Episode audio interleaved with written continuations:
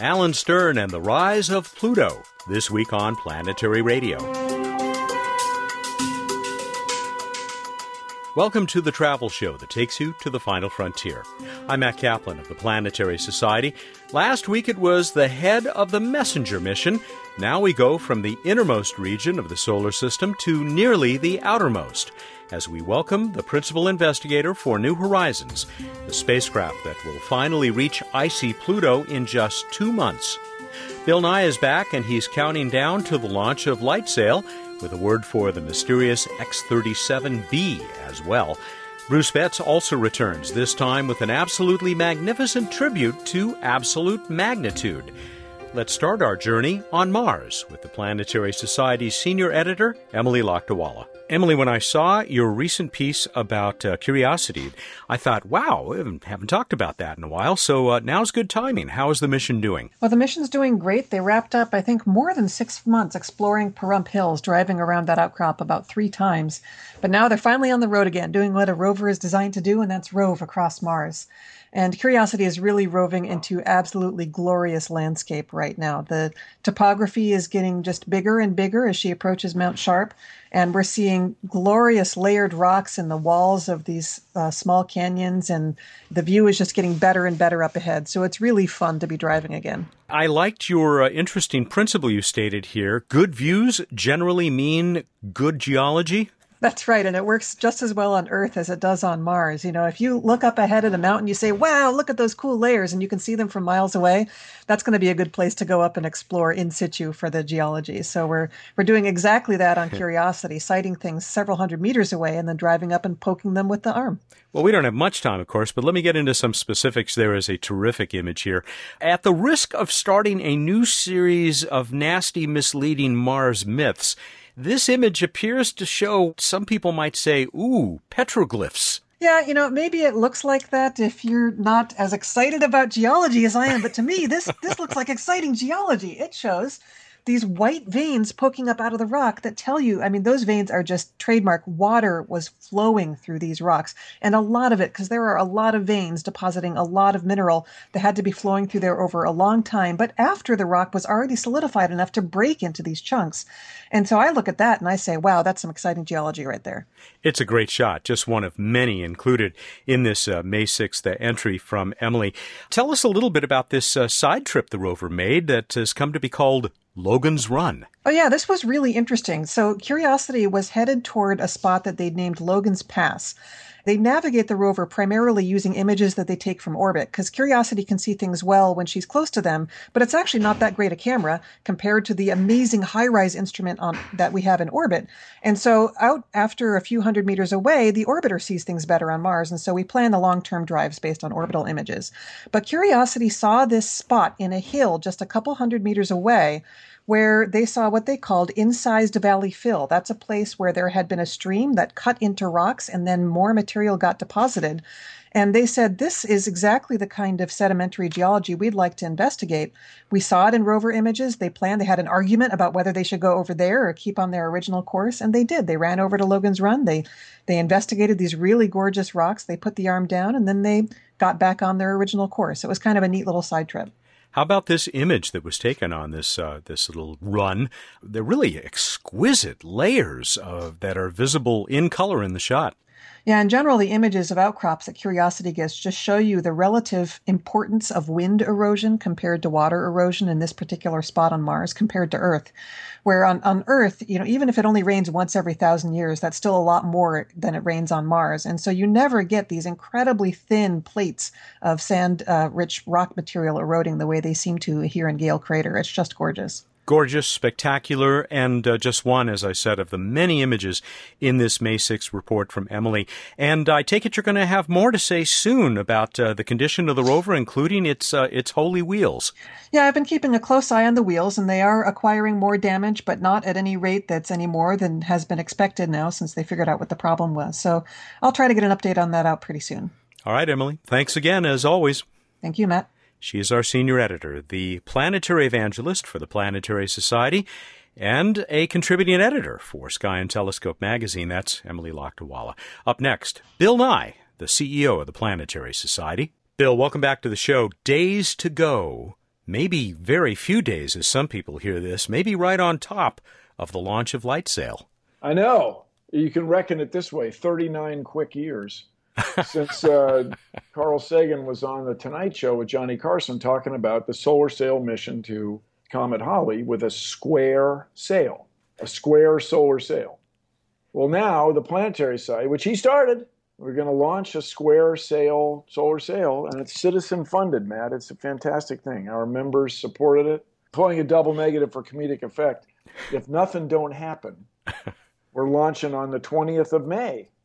We are a secondary payload, and the primary payload, Matt, you know, is is the Air Force X-37B. Oh my! Are you allowed to say that? Ah, it's on the mission patch on the, online. I guess so. But it's uh, this is the for those of you unfamiliar. It's um, it looks like the space shuttle times 0.4.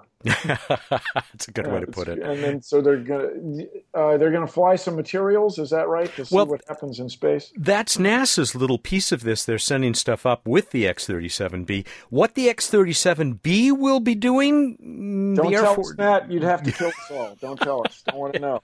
But that aside, who cares about an X-37B? We're flying LightSail. this is a solar sail mission. We're going to see if it deploys properly. See if we have a healthy spacecraft and we can beep back and forth. And the big question, you know, is will the sails come out properly? This is what's gone wrong with other solar sail missions in the past, is getting those sails to unfurl properly.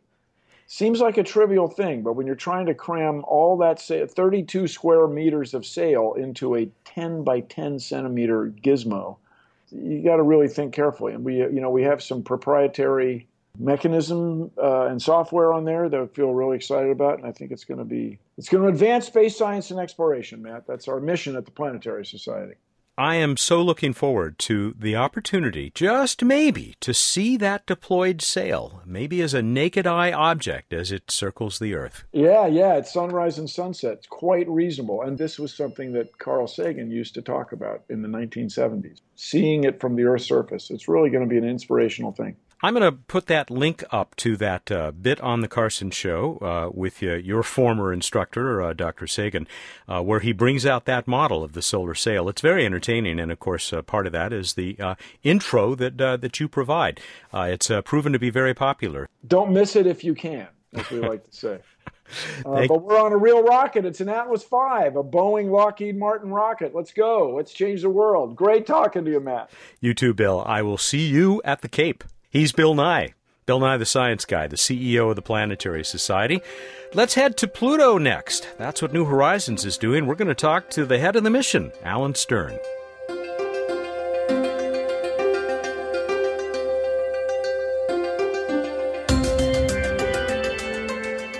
Nearly a decade has passed since New Horizons blasted off for Pluto. It has been a mostly uneventful trip Sure, a close encounter with Jupiter, but the spacecraft has slept over most of its journey. Not anymore. On July 14th, it will hurtle through the collection of worlds known as the Plutonian System, giving us our first ever close up look and sending back an enormous trove of science data. In fact, as you'll hear from Principal Investigator Alan Stern of the Southwest Research Institute, the science and image harvest is already well underway.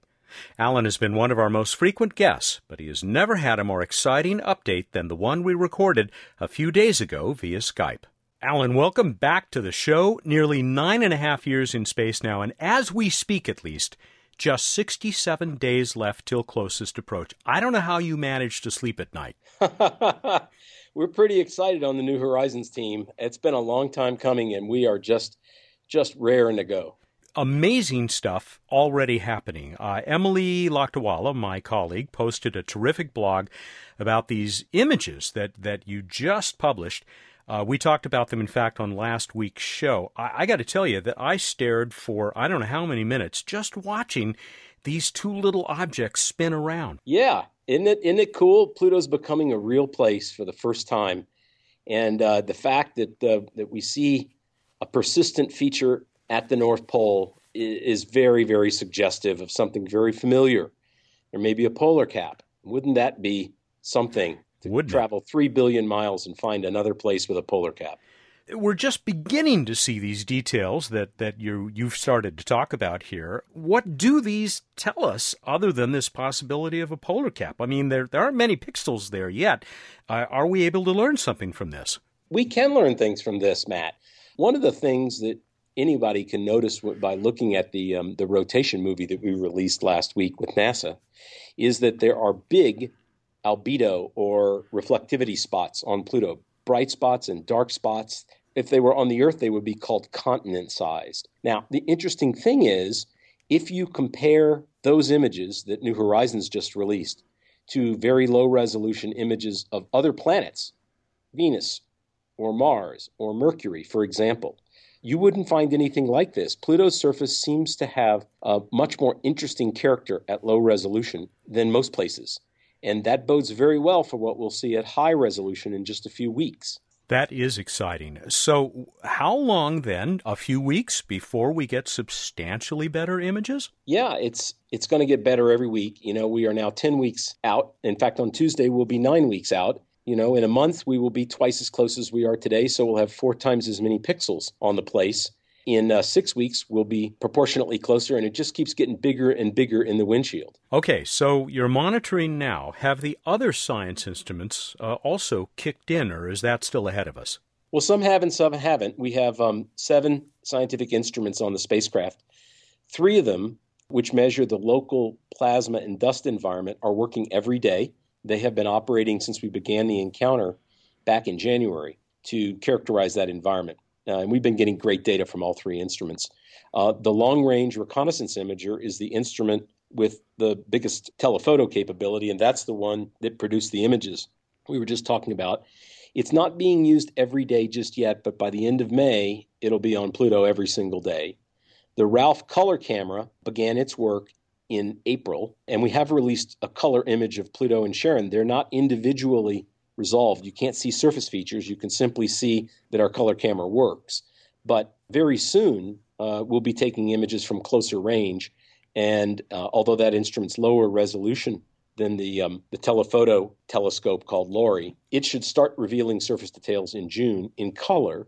And then the last of the instruments to come online are the ultraviolet spectrometer and the radio science. They simply have to be much closer to the Pluto system in order to get uh, useful data.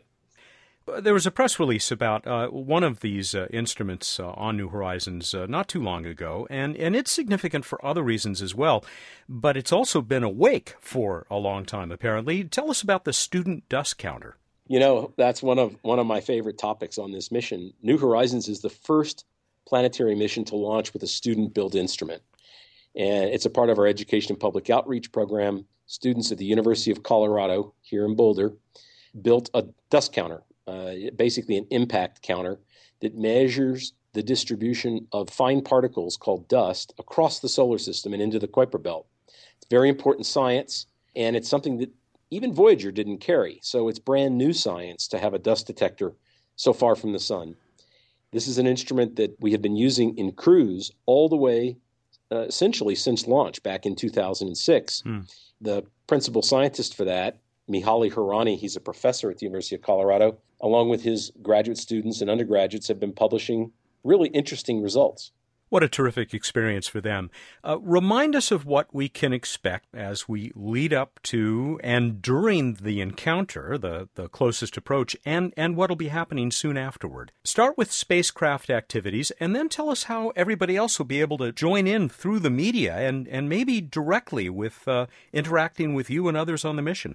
Well, I'm glad you asked about that because as we begin to draw close to the system in June and throughout the month of July, the spacecraft will be training all the remote sensing instruments and the in, in, situ instruments as well on the Pluto system and making not just daily observations, but as we get close, we'll have uh, three times a day imaging suites. And then, in addition, uh, once we're right on top of it in the days right around closest approach, the spacecraft will be making observations essentially around the clock. Of course, at the planet, we have a chance to do some really unique things because the observing geometry changes as we sweep around from one side to the other. So we'll also be doing in situ measurements to sample the atmosphere when we're close, to look at all the satellites and to search for new ones, to search for rings, uh, to perform occultations in which Pluto or its big planet sized moon Charon get in the way of the Earth or the Sun, and we can use that, the Earth setting through Pluto's atmosphere or Charon over Charon's limb, to make a very sensitive probe of what uh, those atmospheres are made of. We can also, by watching a signal sent from the Deep Space Network on Earth four hours previously, which will be arriving at Pluto just as the Earth sets and then as the Earth rises behind Pluto, probe the temperature and pressure structure of Pluto's atmosphere. That's Alan Stern, principal investigator for the New Horizons mission that is just two months away from its close encounter with Pluto. He'll tell us more when Planetary Radio continues. Greetings, Planetary Radio listeners. Bill Nye here, inviting you to become part of our citizen funded LightSail project. LightSail is at the center of our very first Kickstarter campaign. Help us realize the fantastic potential of this innovative spacecraft for as little as $1. We've got terrific rewards for those who can afford even a little bit more. How about a square centimeter of the sail or lunch with me? Learn more at planetary.org slash Kickstarter. Together we will change the world. Random Space Fact! Nothing new about that for you, Planetary Radio fans, right? Wrong. Random Space Fact is now a video series too. And it's brilliant, isn't it, Matt? I hate to say it, folks, but it really is, and hilarious. See, Matt would never lie to you, would he? I really wouldn't. A new Random Space Fact video is released each Friday at youtube.com slash planetary society. You can subscribe to join our growing community and y'all never miss a fact. Can I go back to my radio now? Welcome back to Planetary Radio. I'm Matt Kaplan, talking this week with the leader of the first ever mission to Pluto, Alan Stern. The excitement is rising fast as New Horizons closes in on the world that many still think of as the ninth of our solar system's planets. With tens of millions of miles to go, the spacecraft is already returning images that are nearly as good as the best captured by the Hubble Space Telescope. Its suite of powerful science instruments is also coming online, the climax will arrive on Tuesday, July 14th, when it will pass right through the Plutonian system. It will be a very, very busy time for the robotic probe. In fact, there are over a thousand observations planned around closest approach by the wow. different instruments. It's going to be really jam packed. Here on the Earth, there are a variety of ways you can follow it through our website, through our social media, on Twitter, for example, on, on Facebook, other channels. You can also follow some blogs uh, that we're writing about New Horizons. You can sign up for news alerts.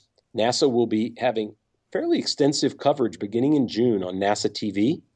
And then there will be, of course, press conferences, news releases, and uh, almost continuous NASA TV coverage during the week closest approach. And I think we're still formulating plans, but the Planetary Society hopes to um, uh, join into this uh, little celebration at Pluto as well. You've talked about this in the past, but remind us. I mean, this this mission is hardly over after that uh, day of closest approach, July 14th. That's right. Uh, there are really a couple things uh, that I think uh, people will be interested in. First of all, we continue to study the Pluto system in detail and intensively for the rest of the month of July. And when we're close to the system, we can look back in this special circumstance of being behind the planet, where we can do things like search for hazes and rings with more sensitivity than you can on approach. Then we will begin a very long period, 16 months of data downlink that will last until late in 2016. Um, we take so much data at the Pluto system that it, it takes a very long time to get it all home, which means that we're going to be making new discoveries uh, for quite a long time, as if we still had a spacecraft there and orbiting. Our science team is looking forward to that very, very much. And then uh, late next year, we hope to hear from NASA after we write a proposal uh, as to whether an extended mission to go and explore small Kuiper Belt objects a billion miles beyond Pluto is approved. If it is approved, we have the targets, and the flyby would be in 2019. That would not only be a, a record setter for distance of any object explored in the solar system, break the record we're setting at Pluto, but from the standpoint of understanding the origins of our solar system it should be a very, very important step scientifically. So much to look forward to. Alan, when this uh, closest approach takes place, we will have visited all nine of the, the classical planets in our solar system, along with hundreds of moons and a handful of asteroids and comets. Would you agree that this is the, the real golden age of solar system exploration?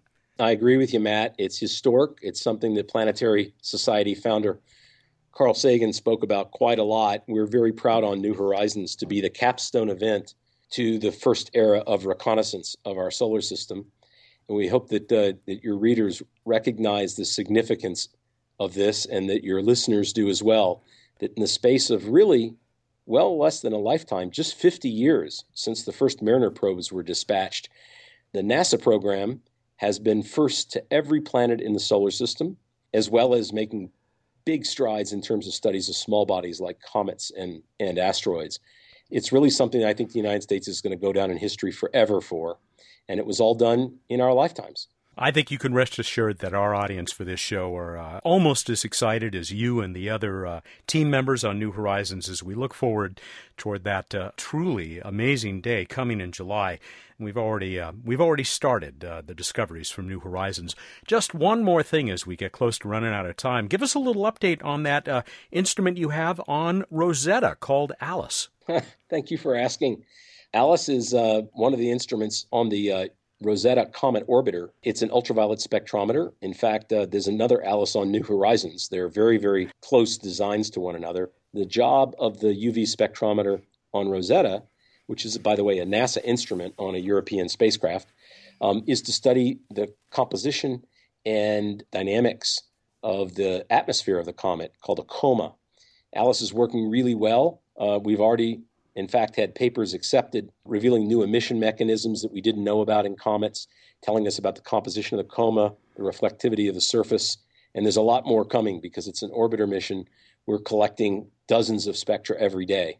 Alan, it is uh, exciting, as always, to talk with you, especially as we enter this most exciting period in uh, the decade long and perhaps much longer mission of New Horizons. Thanks for taking the time, and I, I look forward to the next opportunity. Thanks, Matt. Really appreciate it. My guest is the busiest man in space. Former NASA Associate Administrator Alan Stern is the principal investigator for New Horizons, humankind's first emissary to Pluto making its closest approach, as you've heard, on July 14th of this year. Alan has had a piece of countless missions of exploration, including service as the PI for ALICE, the ultraviolet spectrometer that is now orbiting Comet 67P on Rosetta. He's also deeply involved with commercial space efforts, and he co founded Uwingu, the private company that gives everyone the chance to unofficially name Mars craters as they support space research. I'll be right back for a poke around the solar system with our friend Bruce Betts in this week's edition of What's Up.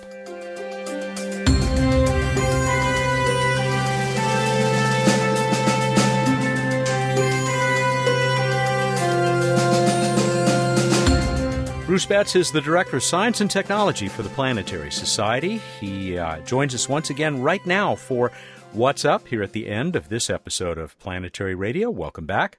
Thank you. We have much to talk about, and we will get to the trivia contest and clarify some magnitude, questions of magnitude in a moment. But tell us what's up, first of all. Venus and Jupiter, uh, super bright in the west in the early evening, both brighter than the brightest star in the sky, getting closer uh, through the end of June, where they'll be ridiculously close.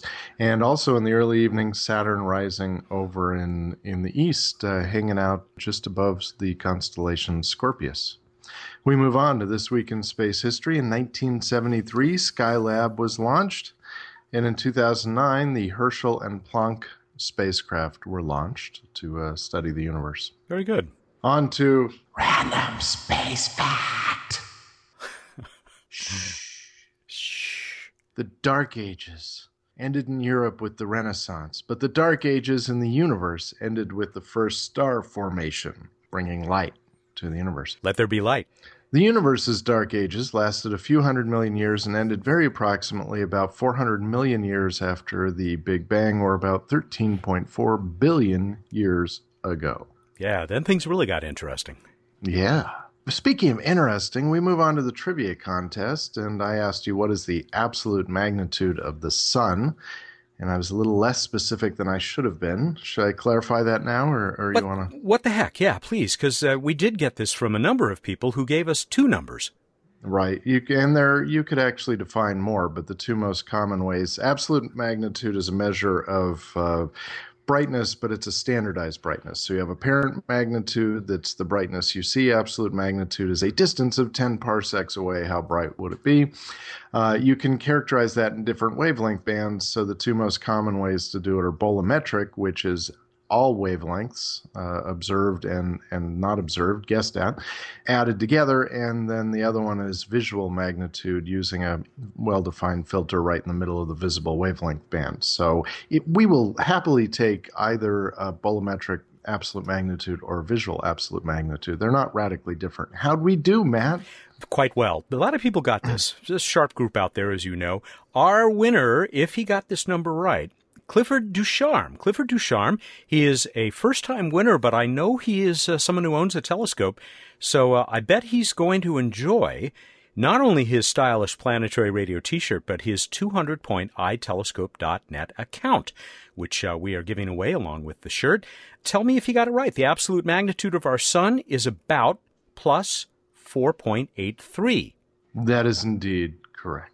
Okay, Clifford, you got all that good stuff coming. He says it's not to be confused with the apparent magnitude, which is minus 26.7, which is why it's a good idea not to stare. Uh, which means really, really bright in qualitative terms.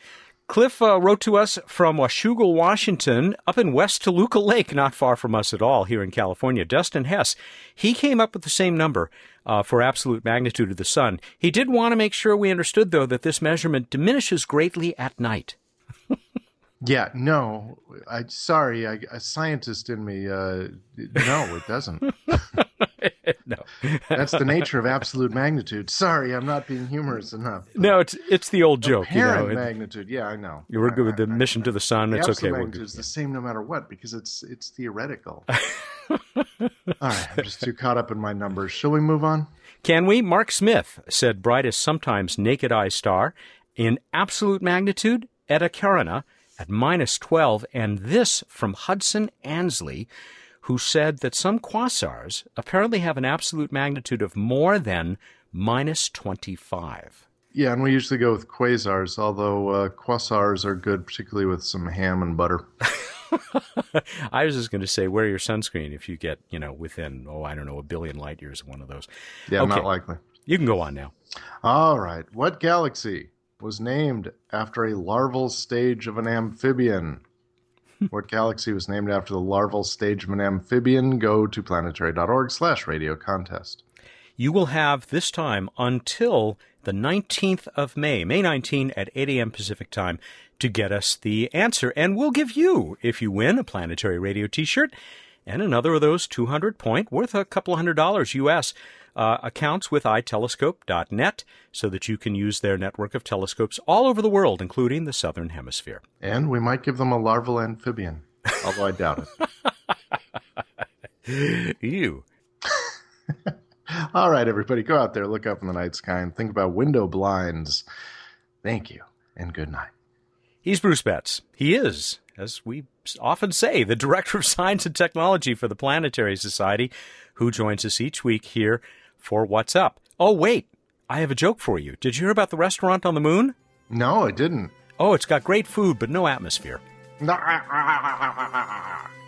you can blame my friend Ron Vogel for that joke, but you have to blame me for Planetary Radio, which is produced by the Planetary Society in Pasadena, California and is made possible by its light sailing members.